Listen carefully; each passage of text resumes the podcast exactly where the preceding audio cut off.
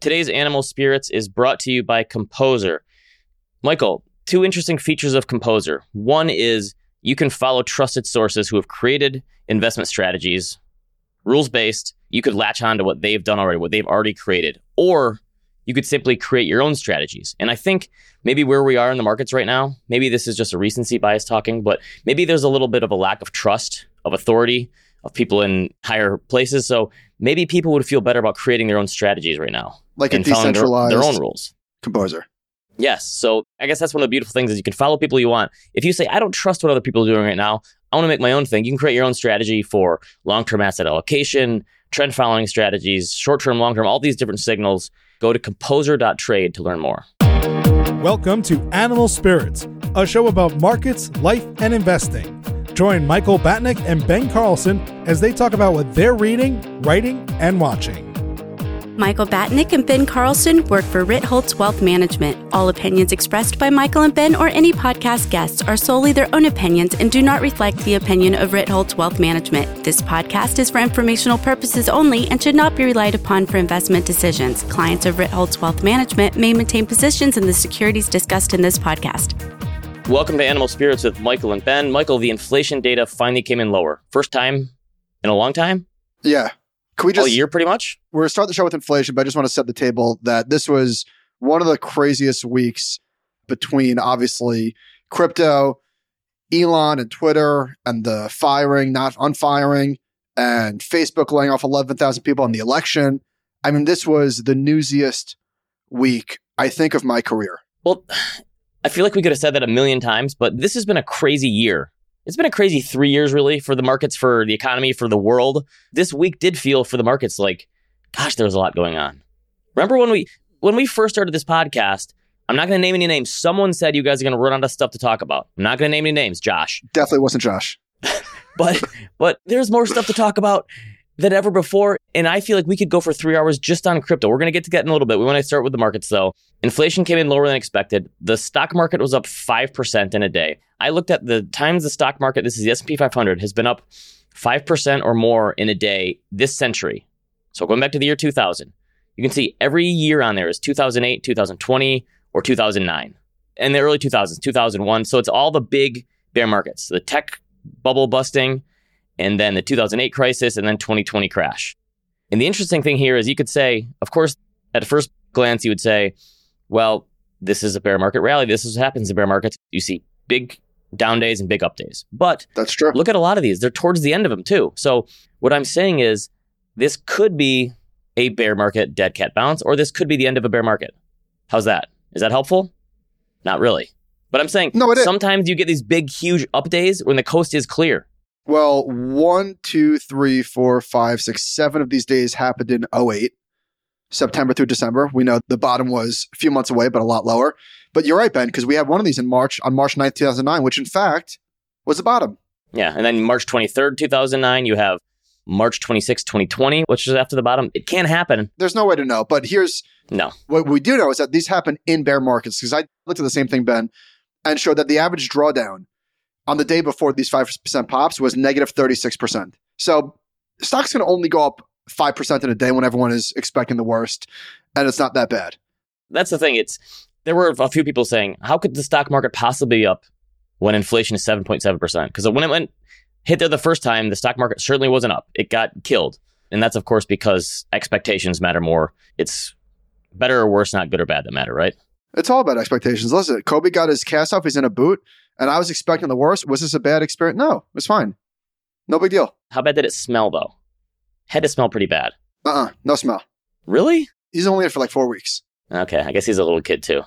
Inflation came in at 7.7%, which was lower than expected, and the market absolutely took off. For today's show, I have way more questions than answers, which is typically my my MA. I usually have more questions than it. So I have some questions after the market ripped.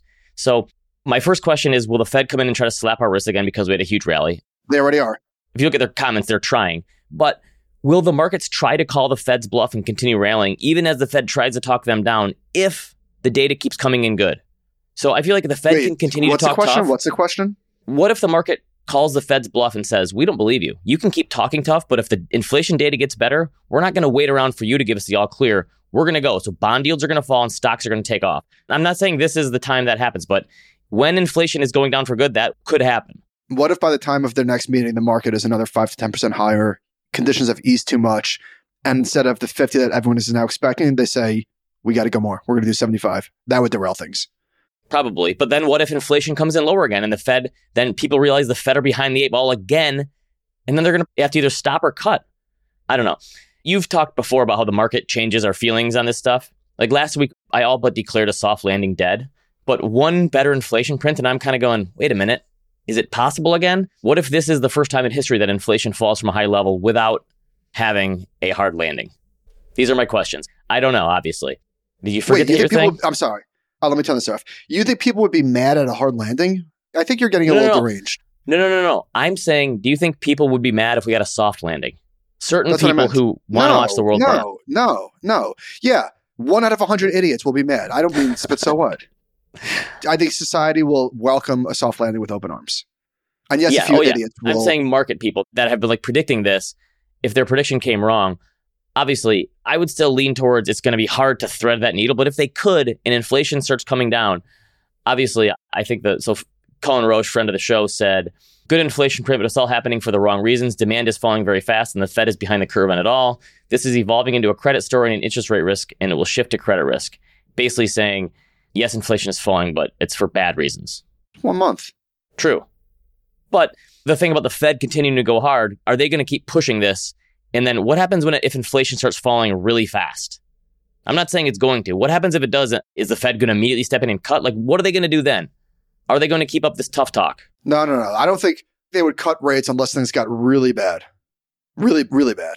Okay, so Jeremy Siegel on his recent Wisdom Tree weekly, he talked about how basically if you use the housing market data right now, as opposed to like the lagged OER stuff that we've talked about, the current core inflation would be near 0%. He's saying if we didn't look at these lags and we just use what's going on today, core inflation is basically zero.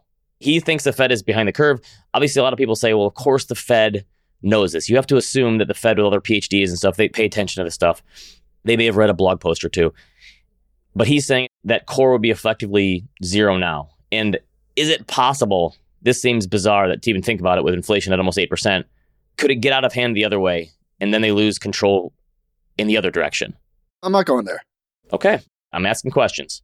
All right. On Friday, we were talking to Warren Pies, who was fantastic on the Compound and Friends. And I made a comment. We were talking about the history of analyst estimates over time. And they tend to, yeah, I don't know, they tend to do anything. I guess it's all over the place. But in 2021, they ratcheted up throughout the year. And I said, like, what were analysts drunk? They were supposed to be the sober ones. And he made a good point. He's like, but they were right. Earnings did come in at all time highs in 2022, which is kind of crazy. Amidst all of this, earnings have been strong. which makes sense because again, the one thing we don't inflation adjust is earnings. No one ever reports real earnings after inflation. So if inflation is 9%, tack that onto whatever growth companies already had. For most of them, obviously some costs could be higher, but this whole chart looks like it's drunk. Like how much of this chart is just basically re- it's all over the place, right? Yeah. Every single year. There's no pattern here. But one of the things that's in the data, who is? This is from the transcript. Growth stocks are seeing all the downgrades. So analysts are finally taking down their estimates and it's all growth. So they have a chart, don't know exactly where they pull this from, but it's showing value, growth, quality, and low risk. And all the downgrades are coming from growth, which is interesting. This is another reason why investing is so much about expectations. Expectations for value stocks were already probably so low, they couldn't really bring the estimates down anymore. And growth expectations got way too high. Two quick data points on the rally last week. Goldman's non profitable tech basket was up 15%, the biggest one day move on record. So people were obviously offsides there. The two year treasury yield had its so wait, biggest one. this rally is all about short covering then. Is that what happened? that is what happened. I know.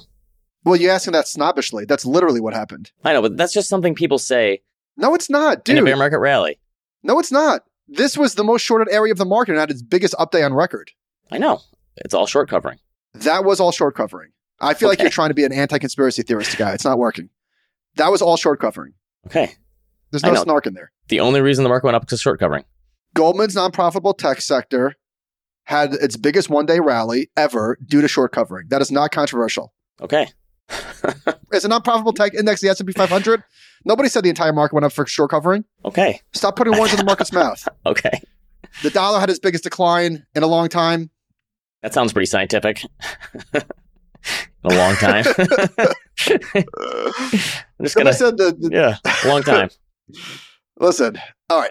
One good chart I want to mention before we spend quite a bit of time on crypto is Balchunas has this chart from Tom Sarafagis showing issuer market share.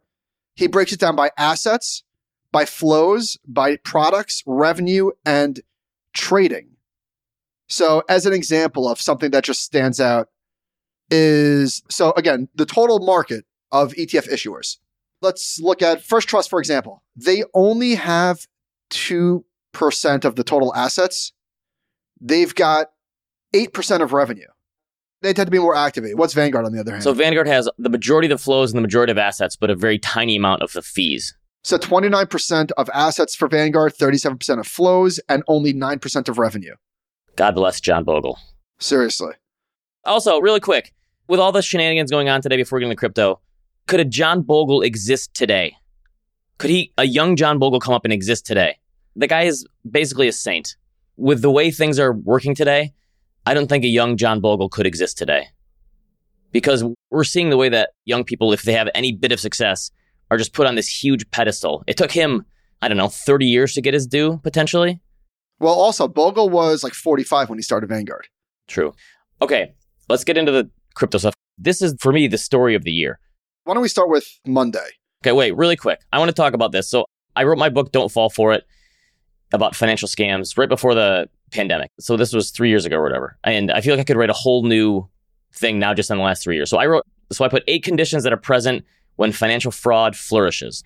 And so this is just everything I learned from all these frauds that I looked at. When there is an expert with a good story, when capital becomes blind, there's this Walter Bagehot guy who wrote for The Economist when it first started. He said, like, when capital becomes blind, that's when speculation goes crazy. When the banking industry gets involved, when individuals begin taking their cues from the crowd, when the markets are rocking, when the opportunity presents itself, when human beings are involved, and when innovation runs rampant. All of those boxes have been checked in the last three or four years. Correct? It is kind of crazy that the 2020s are going to be studied in the future, much like the 1920s was, in terms of one of the biggest wealth creations and destructions and amounts of scams in history. Well, let me ask you a hard question. Would you say that you fell for it? Fell for FTX or what? It. I don't know. Crypto being the big one. Honestly, crypto was the first asset that I purchased for an emotional reason because in 2017, when everyone was talking about like the promise of it, I didn't get it. I was beating my head against a wall saying, I don't get this. And I bought it more out of annoyance than anything else. And my whole personal thing for crypto was, I'm going to be so annoyed if this ends up being as big as these people say it's going to be, even though I don't understand it. I understand it a little more now. I still don't get it as much as like some people do. And for me, it was always a call option and I'm going to invest in this as a call option in case it gets as big as people say it is because there's all these smart people there. So I bought into it. I did purchase crypto, so in that sense, I guess. But I mean, I don't think crypto as a whole is a fraud, but there's a lot of frauds in crypto. So, all right, man, so much to discuss. I guess maybe I'll start with saying that I view crypto the same way as a call option. I'm not selling. I have no plans on selling. If it goes to zero, I will hold to zero. Anything that has the potential for asymmetric returns, and I think that crypto still has that potential to go up, whatever your number is, 3x, 5x, whatever it is. Anything that has that potential has the potential to go to zero. And it's a shame that this is happening for this reason. But I'm actually surprised. I'm very surprised that Bitcoin is not at pick a number, 9,000.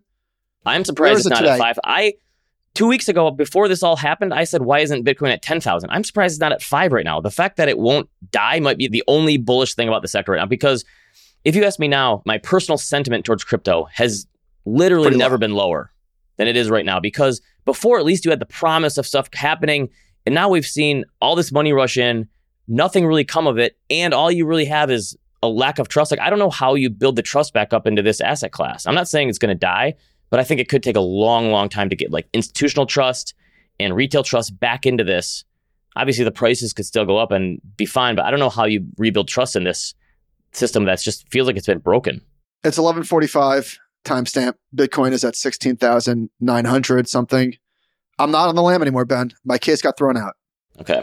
Well, I hope that, that there are some crypto people on the lam because I think the one of the biggest problems with the 2008 crisis was that none of those crooks went to jail from Lehman Brothers or Countrywide or AIG or Merrill Lynch, and they all walked away with millions of dollars. And how ironic that this was the promise of crypto to be the anti bank. Oh, So I don't know where to begin with the Sam Bankman I Fried do, story. I do, I do, I do. Let's start on Monday.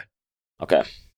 So CZ from Binance, just to set the stage, I'm sorry if this is repetitive, but for people that aren't familiar exactly with the details of the story, this guy CZ is the founder of Binance and was an early investor in FTX. And I think one of the things he sold part of his stake and received FTT tokens, which were the magic box that Sam talked about. These were tokens that were issued by FTX. And there were some behind the scenes dealings that Sam was talking crap about Binance, which is the biggest exchange in the world, to Washington. And CZ tweeted that he was going to be selling, I think he had $500 million worth of FTT tokens. So this is where we were last Tuesday when you and I filmed our recorded our podcast, and none of the other stuff had happened yet. We were still at that point where like they were having a Twitter feud, and FTX was still a solvent company. And then by Tuesday, so Sam had tweeted that a competitor is trying to spread lies. It's not true. We're fine. Okay. $5 billion rushed out of FTX, right? Sell first, ask questions later. $5 billion worth of client assets left FTX. FTT, the token, dumped. And there was essentially a run on the bank. On Tuesday, Sam said, I don't know if he said well played, but you won or something like that. He conceded, tried to sell it, tried to get rescued. And this is all happening so quickly and it's mind bending because Sam was supposed to be the chosen one for this The sort thing of is- thing. People keep saying this is going to make a great movie and a great book someday, and I'm sure it probably will. But we've been watching this play out on Twitter, which is to me the best book or movie you could possibly ask for for this thing. You, you watch it play out live as it's happening. Can't beat it. And then, not surprisingly, I don't know if this was maybe now or Wednesday, CZ looked at the books and said, Sorry, we tried. And so then speculation starts well, how bad are the books exactly? And now we know the books are horrible. FT did a story on this. They held just $900 million in easily sellable assets against $9 billion of liabilities.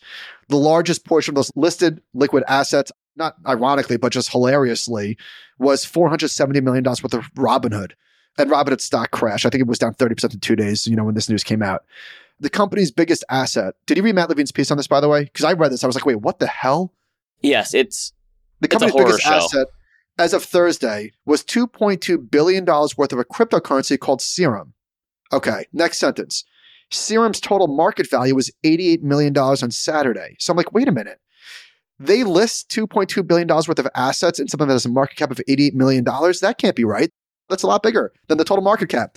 So Matt Levine wrote, FTX's two largest asset balances before this week were $5.9 billion of FTT and $5.4 billion of Serum. Something like two thirds of the money that FTX owed to customers was backed by its own tokens that it had made up.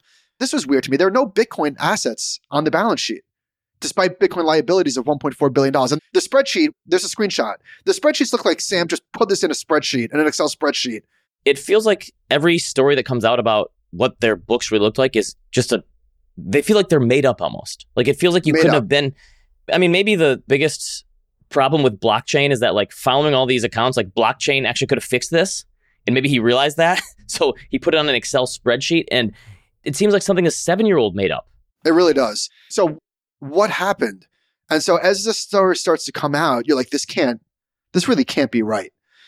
And the story goes, and this is alleged, but it seems reasonable, that Alameda, okay, backing up. Alameda Research was a hedge fund that Sam Bankman Fried started. He was a trader at a company called Jane Street, which is like a quant HFT shop. before you get into it here's my question did alameda ever make any money or was that thing a scam too Yes, yes, yes. But when I did it think. stop being a scam? Because here's what he always said on his podcast. He would say, I figured out that the exchanges in Korea and Japan had different Bitcoin prices than in America, and I could take that arbitrage and I could beat that. But did he ever get beyond that? Like, did he ever really make money or did he make that up too? I don't know. What if that was never as profitable as he said too? I don't believe anything at this point from him. Fair, fair. I'm not, why would I defend that? Who knows? But so the story goes, the alleged story is that when Terra Luna blew up, Three Arrows blew up, and a lot of other places, Voyager, Celsius, BlockFi, and we're definitely going to get into BlockFi, blew up, and so did Alameda. And that was hidden because, again, allegedly, Sam Bankman Fried literally took customer deposits to plug that hole, which is, I'm not a lawyer, but that sounds criminal to me. I don't know what sort of fraud that is, but he was taking assets, customer assets from FTX and backdooring them to his own hedge fund, Alameda. And now there was a lot of people saying that there was a clear conflict of interest with FTX and Alameda. You start this hedge fund, one of the biggest hedge funds at the time trading crypto. You create an exchange. You're 50% of the volume to start. Now it fell down to one allegedly. I don't, and so people were saying at the time that there was, not that it was a fraud, but that there was a clear conflict there. And Sam got put on a pedestal to be this wonder child. And there's no doubt about it that he is a genius IQ wise, the ability to, to process things. He fooled Sequoia and a lot of other Really, I never really, really, had strong feelings about him personally before. Like I listened to a few podcast interviews. He seemed smart. I never really went one or the other. Like this guy's a fraud. But all the people coming out now saying it was obvious, I think are No, full no, of no, no. because Stop. no one was Stop. saying this ahead of time. Stop. There was a few people on Twitter. Saying like this you're right. might be shady, but no one was saying that it was a fraud to this degree. The fact that this happened is so out of left field. Sequoia is one of the most well-renowned venture capital firms in the industry, has been around since the beginning, a long history of success. And they did a, I don't know, was it 40,000 word piece on this guy that was on their Just a glowing profile of him, yeah. And what's crazy is that one of the things that they say is that during this, the guy that was on the call with Sam and Sequoia, and Sam apparently blew them away with his whatever ability to impress people. One of the guys that was on the call with him at FTX walked over to him and said that he was playing League of Legends the whole time. And I had heard stories like that from other people that have interviewed Sam that said, I've never seen anything like this. The guy was literally talking and typing the entire time or playing video games. So the ability to have that sort of processing machine in your brain blew people away. And I don't want to second guess and say, listen, was there some people that probably didn't do proper due diligence? Yeah, I'm sure there were. But listen, when you get this sort of profile, when you're doing Super Bowl ads, when you have Sequoia, when you have the most famous investors in the world, I would have written a check probably sight unseen. Like, who are we kidding? We're all human. And this guy was, he was the guy. So the fall from grace is stunning and sickening. It's still hard to process that all of this happened. He's a grade A sociopath. So there was this book called like The Wisdom of Psychopaths I read a number of years ago, and it talked about the percentage of CEOs and politicians and people in high ranking places that are high functioning psychopaths, meaning they don't have like any empathy, they don't care who they step on to move up. He was obviously one of these people because it seems like even now he doesn't care that he ruined people's lives and there's some people who lost all of their money with him, a lot of people, and he doesn't even really seem to care and he was also doing a lot of the things he was basically telling you what he was doing at the time, but he was pretending other firms were doing it, talking about moving customer assets. And this guy really is a grade A sociopath. And It's the problem shameful. is sociopaths are very intelligent and they have the ability to like craft a narrative and tell a good story. and And probably this guy, lack of empathy. I mean, not probably. I mean, Yes. obvi- obviously a lack of empathy. Let's talk about some of their raises and some of the venture money that came in here. Over the last 18 months, this is from at Tanae J on Twitter. July 21 raised $900 million at $18 billion. October 21, so just a few months later, raised 420.69 at $25 billion. Not so funny anymore. In January, they raised 400 million at 32 billion. In mm-hmm. July, they bailed out BlockFi for $250 million. In September, they bought Voyager for $1.4 billion. So there's all of this charted out. You've got the valuation, obviously, as I just said, 32 billion down to one. Now there's talks about like money moving even still, like wallets are being transferred as we're trying to figure all of this shit out. I guess maybe the most glaring thing people should have realized is that Coinbase is down 90% or something. Robinhood's down 90%. Crypto prices are down 70 to 80%. Maybe FTX's valuation shouldn't be going up in that situation. FTX apparently tweeted per our Bahamanian HQ's regulation and regulators, we have begun to facilitate withdrawals of Bahamanian funds. They say this, and then this guy tweeted, this has to be one of the most insane parts of the saga. FTX faking an order from the Bahama regulators to sneakily withdraw funds while everything was paused, only to have Bahama regulators say that FTX was lying. And then they even said that they were investing customer funds. They were taking money out of customer funds to make venture investments. Listen to these investments that they've made in venture. Going back to March 22, Yuga Labs, which is Bored Apes, 450 million, Polygon 450, Circle 440, Near 350. These are all, I'm sorry, when I say 350, I'm talking $100 million. Solana, $315 million. Block, well, that's, we know what that is.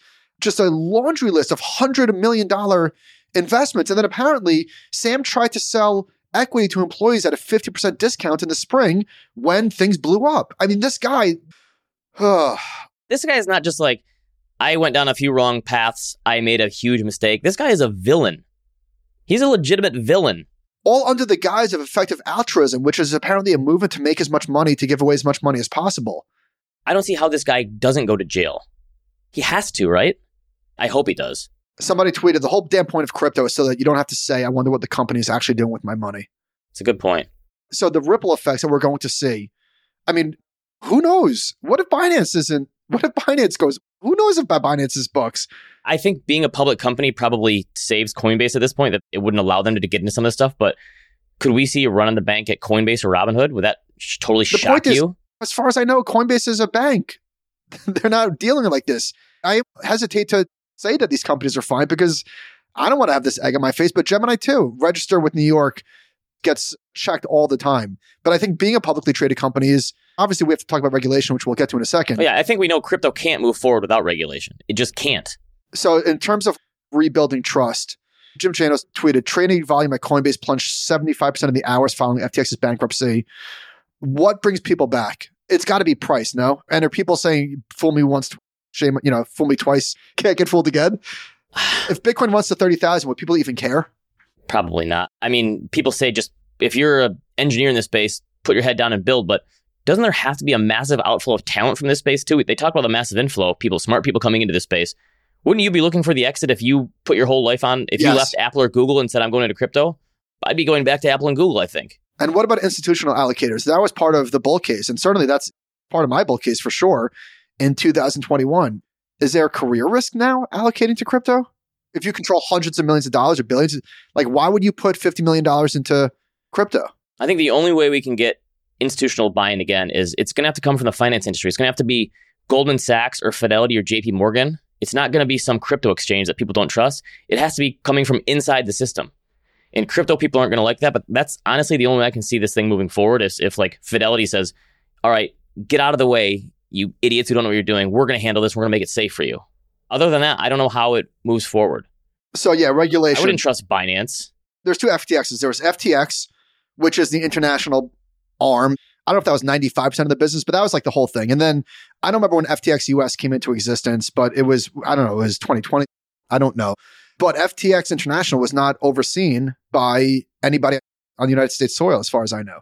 They can't really. So I got a couple other questions. By the way, somebody made a good point. I forget who tweeted this, but like Bitcoin, the whole crypto complex would have absolutely ripped after Thursday's data. Yes, it wasn't for this he could have got away with it potentially. I don't want to say it's a good thing because there's nothing good about this. No, but eventually, with the way that those books look, he eventually this would have crumbled. He could have got away with it for a little longer, but do you think he could have got away with it long enough? Do you think he duped Michael Lewis initially? It sounded like Michael Lewis was going to call him like the Luke Skywalker of crypto. He got him too, didn't he? A little. How would he have known? I know. It's not like he's a forensic accountant that's looking at their I mean, books. there's people saying that people should know. How would he know? They did Super Bowl ads. Sam Bankman-Fried was the second biggest donor not that anyone really Democratic cares. causes. But do you think that the celebs and athletes that were involved with FTX, you don't think they actually put money in, do you? Don't you think they just were given equity? There's no way they actually put money in. I'm sure they feel like shit. How could they not? They got duped too. I'm not saying you cry for Shaq and Steph, but I'm sure they feel like assholes. I do. We had FTX on TCAF, I think. Not I think. Yeah, no, we 100% FTX on TCAF.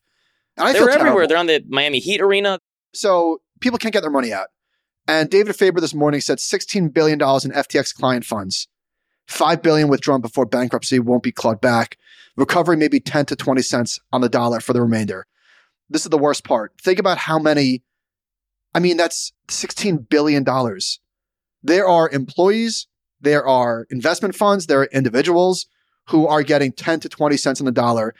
And people are pissed off, and I'm pissed off, and understandably so. And listen, we get a lot of really upset listeners in our inbox. And part of it is more than fair and understandable. I think I want to defend ourselves a little.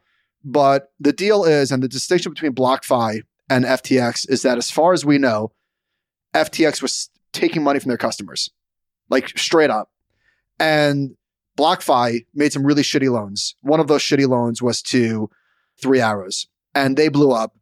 And so now people can't get their money off of BlockFi either. And we feel sick to our stomachs, obviously. And I'm guessing what happened was when they took over BlockFi, FTX just took all the BlockFi funds too and used them to plug holes, right? Yeah. So, in defense of ourselves, I would say that why do we have Zach on, I don't know, five times, six times, something like that? He was a sane voice in a sea of maniacs. He really was. We had asked him in terms of like the yield product, what are the risks involved? And I think that we described it as the risk equivalent of a junk bond. Obviously, we didn't take it far enough because this, in hindsight, turned out to be way, way, way riskier than Well, because junk bond. junk bond compared to the stock market is kind of like crypto is like the stock market on meth. So junk bond times a thousand, basically. That's definitely on me for making that comparison. But in terms of position sizing and allocating, and why did we have just Zach on? Zach said, we asked him, like, can you put your savings here? And he said, listen, if you're saving for like a boat, okay, but this is not an emergency fund. He was Yeah, very explicit or- about that. Right. And so we look like assholes. And believe it, I feel like one.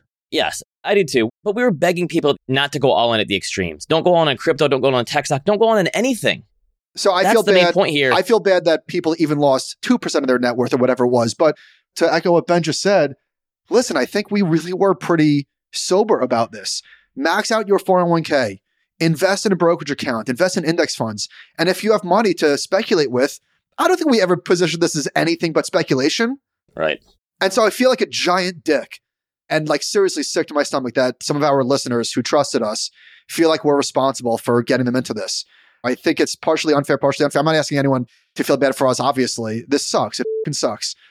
We've honestly just learned that this is still such a new asset class and the risks are way bigger than if you invest in index funds, you can lose some money for sure, but it's not going to go to zero. In a new asset class like this, unfortunately, the risks are so big that it can, because people did always say, don't invest money that you're not completely willing to lose here.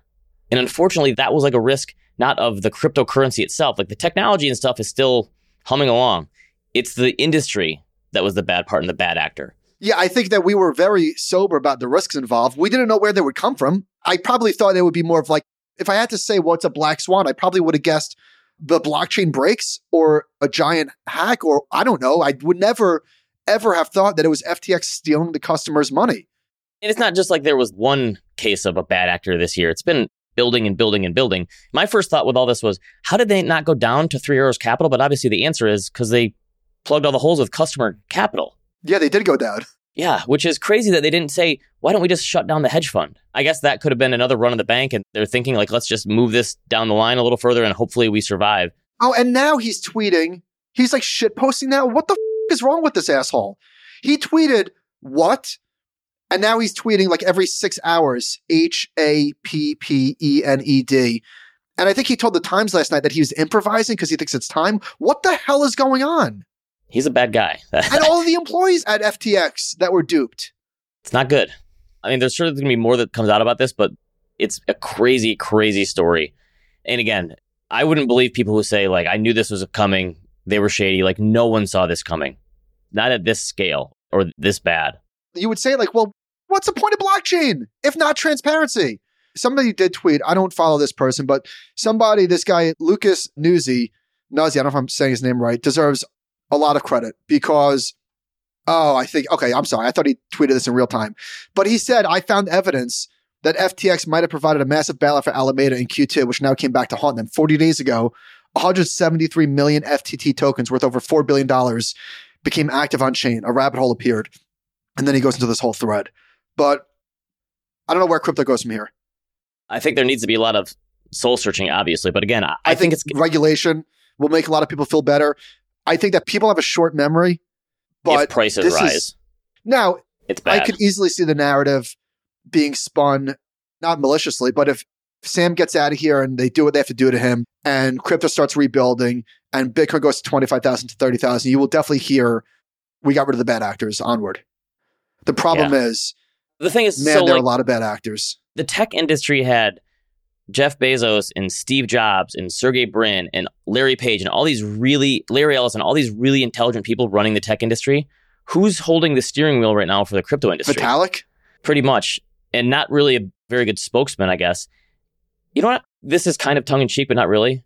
If I was the person who was Satoshi or the people who were Satoshi who started this, I would come out and say, you know what? We've never made ourselves known before publicly. We're going to put ourselves out there. Everything that's going on in crypto is not the reason that we wrote that white paper in the first place. I'm actually surprised that they don't like come out and make themselves public. Be like, how many billions of dollars does Satoshi actually own in Bitcoin? we're going to airdrop $10 to every person who owns crypto. Something, there needs to be some sort of goodwill or something here to make people feel better about it. I think the trust is broken for a long time. So many what ifs. What if GBTC was allowed to convert to an ETF? Is probably the biggest one. It's at like a 45% discount now, I think. Anyway, I don't really know what else to say other than we're sick to our stomachs about the whole thing and feel terrible for people that got involved because of us that otherwise would not have. I'm not really sure what else to say other than this sucks. One other thing that came out was Ontario Teachers Pension Fund invested in FTX and like why are teachers? Well, it was 0.05% of total net assets. It's not like they were being irresponsible about this. Maybe that's the biggest lesson for investors is that if you're going to invest in something new and exciting, you have to right size your position. It's easy to say after the fact. We were definitely saying it in real time. Yeah, I don't want to fact. I don't want to misrepresent and saying that we were saying Yes. Bitcoin fixes this. I mean, that was not us. If my crypto holdings go to zero, I'd wince and it would hurt, but it wouldn't end me financially. And I think that's the whole point of diversification in the first place is it allows you to live another day. Okay. All right. So we're going to leave it there. If the emails keep coming and we'll respond and deal with them, but that's our thoughts on the matter. All right. On to real estate. What do we got? What's going on? Last week you requested, you said, Ben, why don't we adjust housing market for population? Promises made, promises kept. I came through. This is US housing starts adjusted for population. The crazy thing is, in the early 70s, we had 200 million people in the country. We were building like 2 million new homes per year. Now we have 330 million people and we're building about 1.3 million new homes per year. So, adjusted for population, not only are we building less homes on an absolute basis, but relative to population, we're building way fewer homes. And I don't see when the builders are going to come back and start all of a sudden building again if the Fed is going to screw the housing market like they have. On that Thursday, I forget who tweeted this, but the 30 went from 7 3 to 6 6.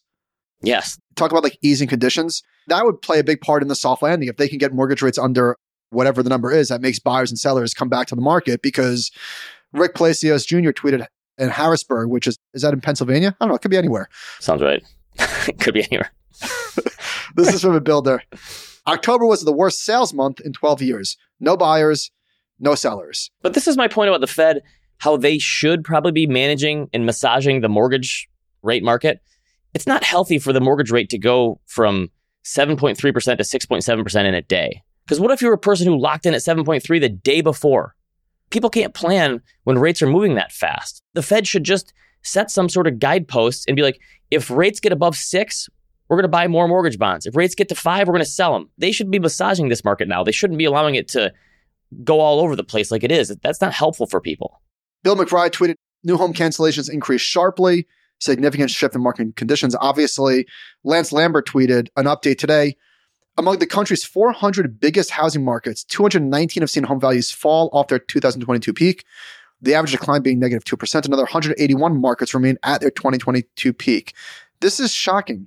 I think this housing market, if it continues like this and there's just aren't enough sales going on there and the people just stick with their houses, I think people are going to be really angry if rates went this high and the prices don't fall that much. I think they have to.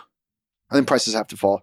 Well, listen, prices don't have to do anything, but I don't see another. But to your point about the soft landing, if mortgage rates go back to five and a half percent, people are going to say, "Oh my gosh, they were almost seven and a half percent. Now they're five and a half. Five and a half is going to start looking attractive because people are going to anchor to that higher level." it is all relative. The earnings continue to roll in. We had Home Depot and Walmart this morning. I didn't get a chance to dig into them, but from what I understand, they were both positive reports. Connor Sen had an interesting take. He's like, what if, and Ben, you were talking about this at the time. What if the inventory build was just a red herring to deflect, to get some pricing power back over suppliers? They were gaslighting. And now they right size their inventory levels and they're back to the plant. They just got ahead of themselves, basically. So I think Walmart is actually positive on the year, the stock, which is, let's see, how bad was it? At one point, the stock was down almost 20. Yep, it's positive on the year. How about that? Disney You know reported, not positive on the year? Disney. Want to know how I know? Because I own the stock. I went Oh. for my kids for a while. This stock is awful. Just for a big, huge blue chip stock, and for how many people are going to the Disney theme parks, this stock is terrible. during the pandemic, we were saying that the streaming is the only thing keeping the stock up. Can you imagine if they didn't have streaming? Now it's like, is streaming holding them down? It is. If people were just looking at the parks revenue and that sort of stuff, they'd be fine. I mean, the Marvel movies are still crushing every time they put a new one out. Alex Morris tweeted over the past three years, Disney's direct to consumer business has generated cumulative operating losses of $8.8 billion. I guess that'll do it. Which is kind of surprising because they still really, the majority of stuff on Disney Plus is their old catalog. They don't have a lot of new stuff. How are they losing so much money? That's a good question. They spent a bunch on some original content, Star Wars stuff, Disney stuff. Yeah, but I mean, not I'm sorry, compared to the stuff. other places, they do not Marvel have as much. They don't have nearly as much new stuff as most of the other places, though. They need to issue their own token. they overtook Netflix's subscriber base in terms of streamers. All right, some numbers. This surprised me. I did listen to this conference call. ESPN was the number one cable network in total day and primetime viewing amongst audiences aged 18 to 49. That makes sense. That's like one of the only reasons people still have cable for the sports channels. Yeah, I guess I don't know what else I would think would be number one, but who still watches ESPN? I guess a lot of people. I have it on occasionally. I mean, yeah, I watch Sports Center occasionally, College Game Day I watch, and then games. That's about it. What did they say? Oh, they said building a streaming powerhouse has required significant investment.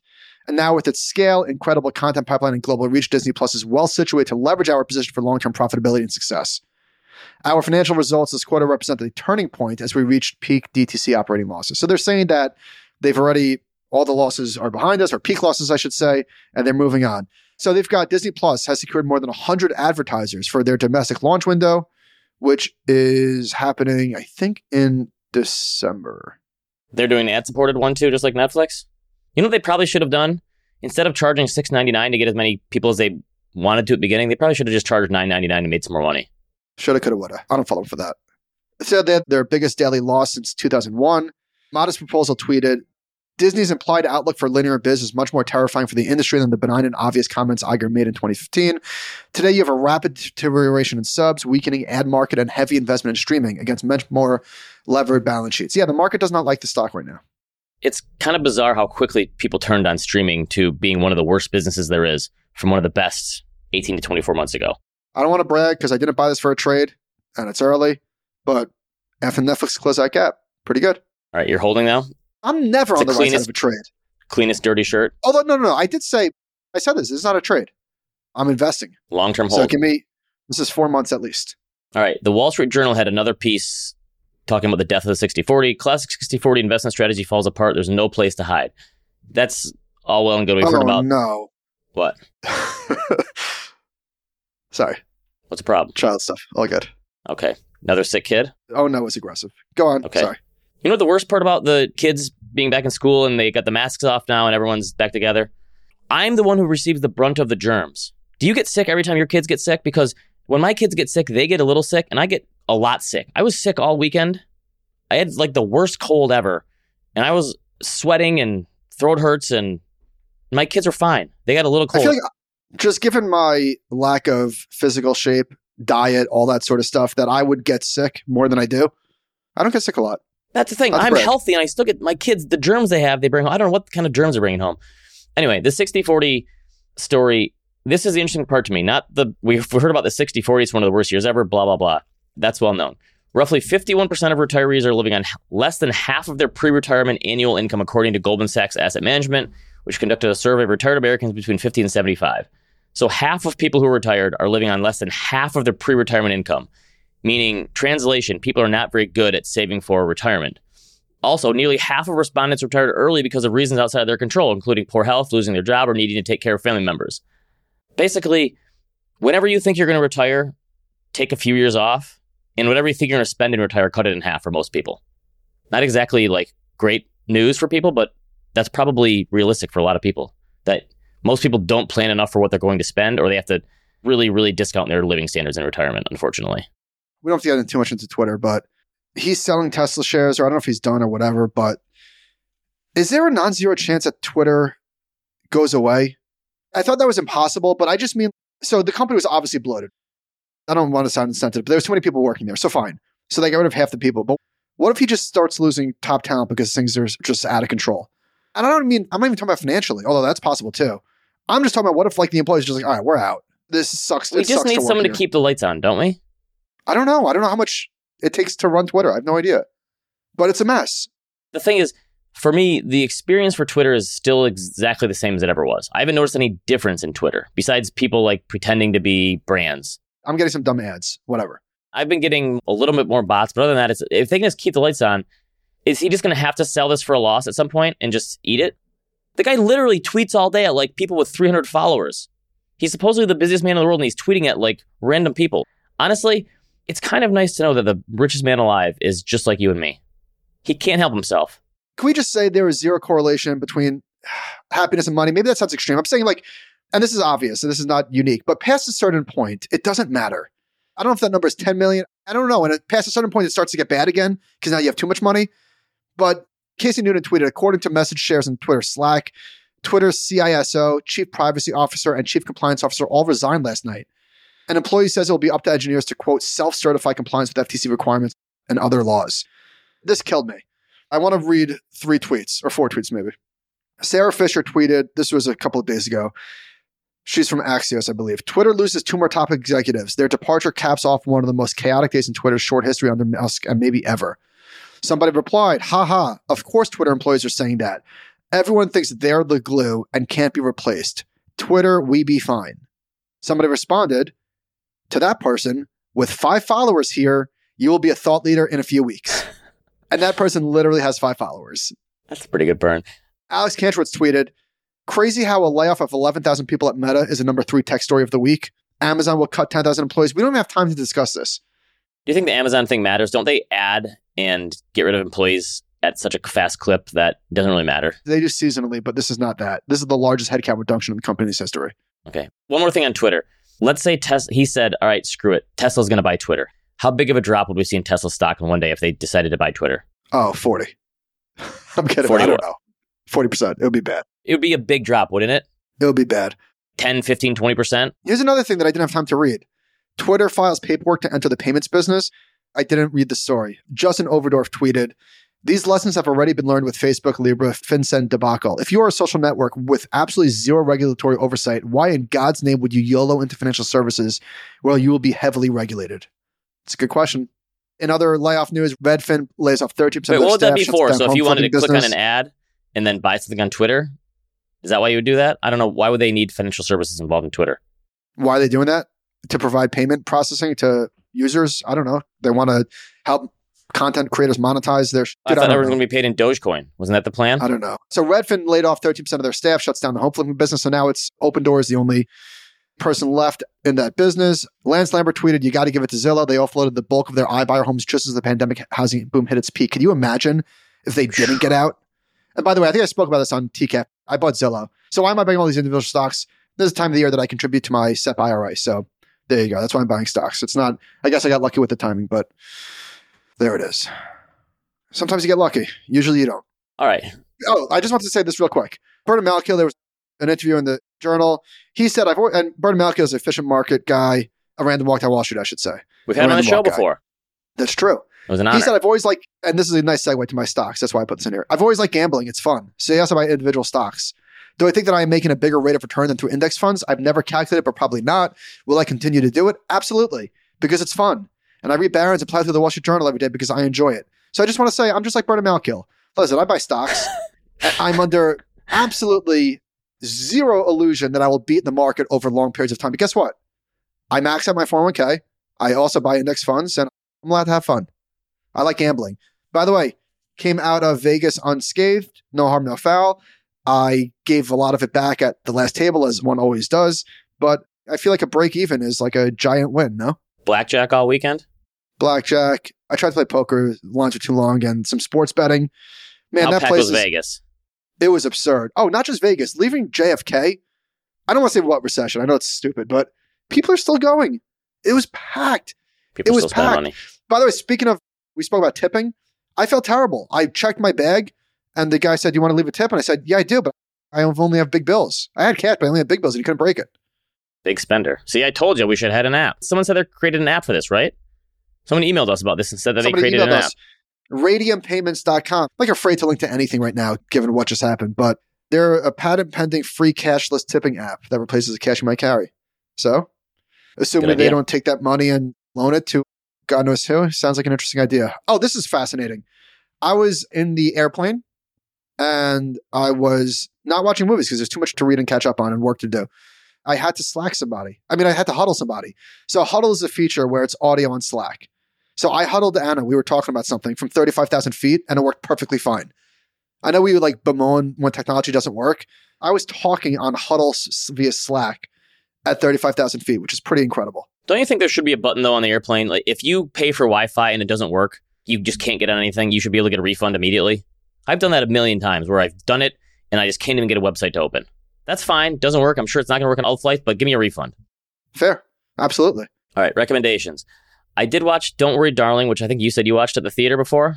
That was the Harry Styles Harry one. Styles. And what's her name? She's a fantastic actor. Florence, Florence Pugh. Pugh. She was amazing in that movie. Phenomenal. So I went in. A lot of people said this movie was a disaster. I went in with very low expectations. You're welcome. You're welcome. I liked it.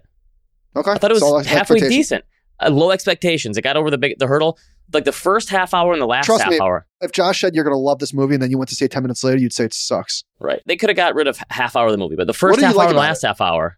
I just like thought it was an about interesting idea. I, I like ideas like that. But here's the thing: on a recent rewatchables, they talked about how there's no more movies made that are set today. There's no movies set in 2022 or 2021 or the 2020s. It's all you go to a different. Yeah, everybody wants to get the f- out of here. I get it, but it's really true. There aren't movies being made about today. It's always movies made about an alternative universe or some other place or some other time. Jurassic World Dominion, 2022. True. But it was on HBO Max. I didn't mind it. I liked it more than I thought I would. For a couch movie, it's okay. I just thought that the ending was super clumsy and predictable and whatever. It was for me. It was like a 5.3. I didn't think it was like the worst movie I ever saw. Yeah, I liked it more than I thought. Here's another one. This is an old one. This is Robert Downey Jr.'s comeback movie before he got Iron Man. Kiss Kiss Bang Bang, where he plays Never a saw it. it's with him and Val Kilmer, and it's an excellent buddy cop, funny movie. It was like his first one back. That was like, okay, Robert Downey Jr. is back. Like early 2000s. I caught this this weekend. Finally, one more. Righteous Prey by John Sandford. This is a series that's probably 30 books about a detective in Minnesota named Lucas Davenport, I've read all of them. And in the last book, I'm finding that technology is making its way into pop culture for a lot of my books. So this book is about five people who become wildly rich from Bitcoin because they got in on Bitcoin very early. And in the book, the price is still like 40,000. So it's, but these people got so rich and they all became billionaires from Bitcoin that they became so bored of their lives that they decided that they wanted to start killing people. So they started killing the biggest a-holes that they could find. So they, all these politicians and people with guns and they started killing bad people basically. And they were Bitcoin billionaires who were doing this. So tech is making its way into pop culture. It's interesting. That's it. What did I get into? Did you watch any movies on the plane? I didn't. I told you I was doing work. In the airport on the way home, I tried to get onto Paramount Plus, which reminds me, I have to cancel that. I tried to get onto Paramount Plus to watch Yellowstone. I was incredibly disappointed by Yellowstone season four, but I like the show. Pot committed. I'm giving it another season. So I wanted to watch it. I signed up for Paramount Plus, seven day free trial, no harm, no foul. It's not there. It's not there. I went to Amazon. I had to buy two episodes on Amazon. So I think it's on Peacock. But I think so too. hello, Paramount Plus. What the hell? This is your show. Do you have the Paramount station? I do. Okay, start DVRing it. I am. But anyway, so I did watch the first two episodes, and Really? Eh. At least two? Okay. I was hoping that they would turn it up a notch. This last season was kind of underwhelming. I'm giving listen, two episodes is nothing. I want them to right the ship. I did watch I started the movie RRR on Netflix. I don't know if it's like a fantasy or what. Very good. Very good. It's an Indian movie. It's super long, but it's like it's high quality. I haven't finished it yet, but high quality. I have not watched a movie since I don't know, it's been a few weeks. Okay. One more thing. I think this episode marks our five years of doing Animal Spirits. We started in 2017. I don't know if the S&P is up in that time, but it's still got to be positive. So that's good. This is so much fun that we get to do this every week. We want to thank the audience. We want to thank Matthew Passy, our producer, who's been with us since day one. Duncan and John, who handle all the behind the scenes on the YouTube and the videos and everything. Nicole, who handles our social. So it's been a lot of people who've helped us through this, but we appreciate the audience for sticking with us through all this and five more, right? Oh, five more indeed. I just logged into Paramount Plus to cancel my subscription. Pro tip Smile is now available for streaming on Paramount Plus. If you want to check out that movie, do the free. Speaking of horror movies, I caught the preview of Barbarian on YouTube, and my giveaway was in the preview, so I did not spoil it for anyone. So everyone sending me your messages about me spoiling, but also thank you for the sentimentality on five years of Animal Spirits. You're just you playing on your computer, not even paying attention to me. Well, listen, no, I'm going to get to it. I want to thank Patrick O'Shaughnessy because if it wasn't for him, he literally told us to do it. I wouldn't have done it. He gave me the kick in the ass And again, just for the audience, we take our responsibility as trusted voices very seriously. And we are going to try and do better and be more careful. So, not to revisit that. But yeah, listen, just a massive thank you seems like an understatement, but this has been a life changing experience for Ben and I personally. And so just thank you for staying with us. It means everything. And I think five years, we've not had one fight, have we? The only time I got mad at you was when you besmirched Top Gun. Other than that, we're good. right? That's it. I don't think All we've right. had any fights. Not No. even off air. No, never have. Send us this email, animalspiritspod at gmail.com.